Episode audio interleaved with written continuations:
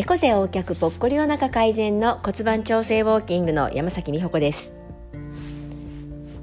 えー、今ではねもうそんなに気にしないというかかえってラッキーだなと思えるようなことでも昔は悩んでいたってことはありませんか？私は実はあの背が高いことがすごくコンプレックスだったんです。今はねあの結構便利だなって思うんですよ。物取る時も椅子持ってこなくても取れるし満員電車に乗ってもこう人に埋もれたりせず、まあ、上空のそこそこねあの低いとこよりはまあいい空気が吸えるしっていう風にいいように取るようになったんですけれども、まあ、とにかく高校生中学高校ぐらいの時かなは嫌でしたね。でクラスでねやっぱり小柄でかちっちゃい子がいいなみたいなもう可愛いなって感じです。何やっても許されると思ってました。ちっちゃければね。だって可愛いんだもん。で大きいとなんかうんウドの大木みたいな感じでこれは本当コンプレックスってそんなことまで感じるんですよね。誰もあの役に立たないなんて言ってないのに自分で勝手に私はもう何にも役に立たないダメだダメダメちゃんだって思ってたんですけれどもまああのそういうことってそんな簡単にはパッとこう切り替えはできないんですけどね。でもう一つ悩みだったのが足の大きいことでした。このね足が大きいっていうのはあの脱いだ時の靴が可愛くないあのローファーとか脱いでると男の人の靴みたいな感じですよ。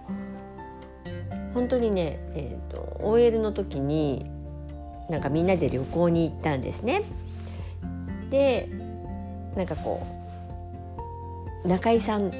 的な人がやってきて皆さんみんなの靴をこう揃えてくれた時にあの私の靴を持った瞬間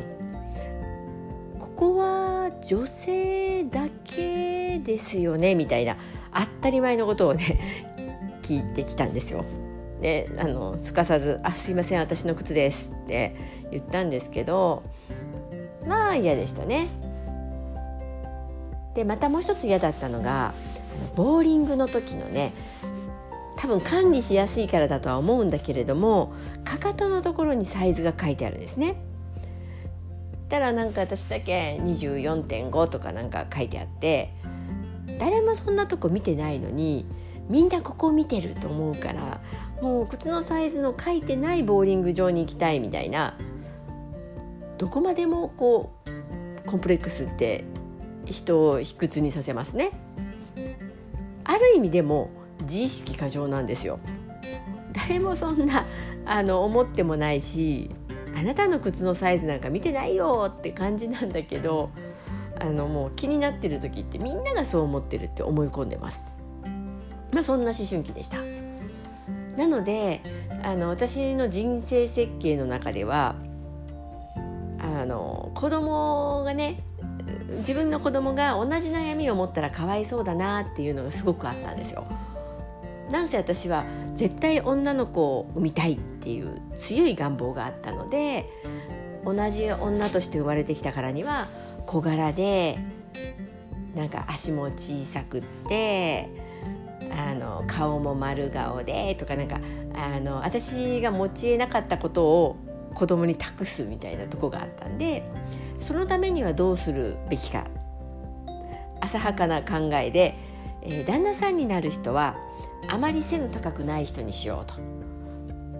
ね、そして大きい夫婦から生まれた女の子はきっとバカでかくなっちゃうだろうと思ってあの思っていたし、えーと、そうですね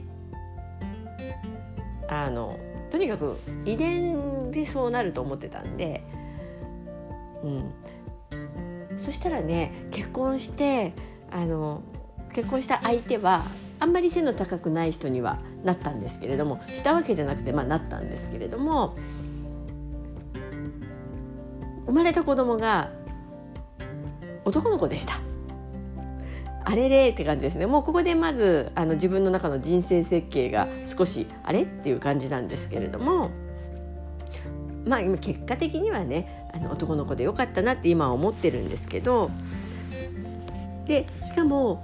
あのちっちゃい子が生まれるかと思いきや180センチ。で私が悩んでいた足。なんとうちの子ね32センチぐらい足があるんです。これまたねあのかわいそうで靴がないんですよね。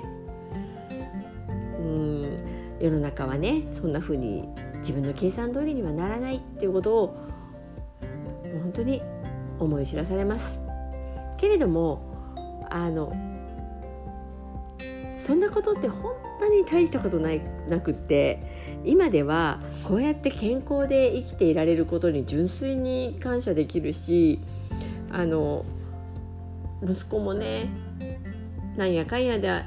の優しい子に育ってくれたんで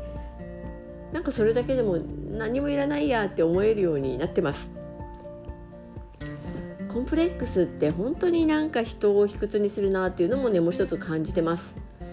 でもね逆に考えるとあの例えばコンプレックスを簡単にねもうそんなの思うのやめようと思ってやまれるぐらいならあの簡単でしょ？でもこれがまたねどんなに自分の中で強制しようと思ってもコンプレックスはそう簡単には手放せない。それぐらいコンプレックスってあの意志が強いというかあの頑丈なんですよね。だからこれからの人生はあのそれだけ強く何か一つを貫けるっていうそっちのコンプレックスの力をいい方向に持っていきたい。これだけのエネルギーをこう使えるんだったらそこを自分のこうプラスになる方に持っていきたいなって思ってます。うん、ちょっと難しいって一見思うけどでもねそれができるようになってきました最近。そのきっかけは本当に簡単なことでした。ただただ姿勢を正しただけです。姿勢を正して目線を変えてそしてそこから綺麗に歩くっていうことをしただけで妙に自信が出てきてくよくよしてたことがなんか馬鹿らしくさえ感じるようになりました。是非心を切り替えたいなって思う方は立ち方や歩き方そういう動作の方から変えていくと自然とメンタルもついてくると私は確信しています。骨盤調整ウォーキング山崎美穂子でした。